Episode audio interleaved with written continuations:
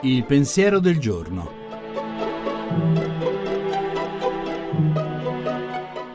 In studio Paola Ricci Sindoni, professore ordinario di filosofia morale.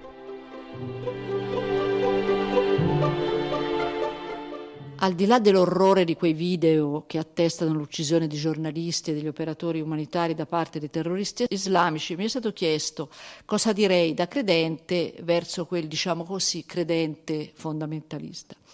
Sono convinta che le mie argomentazioni non lo toccherebbe per niente, né lo smuoverebbe dal continuare ancora. Vorrei invece chiedere ai tanti islamici di promuovere al loro interno lo studio e l'approfondimento dei temi che sono presenti nel Corano, così da maturare diciamo, una coscienza critica anche della loro storia e delle dinamiche culturali e politiche che sono sempre in movimento.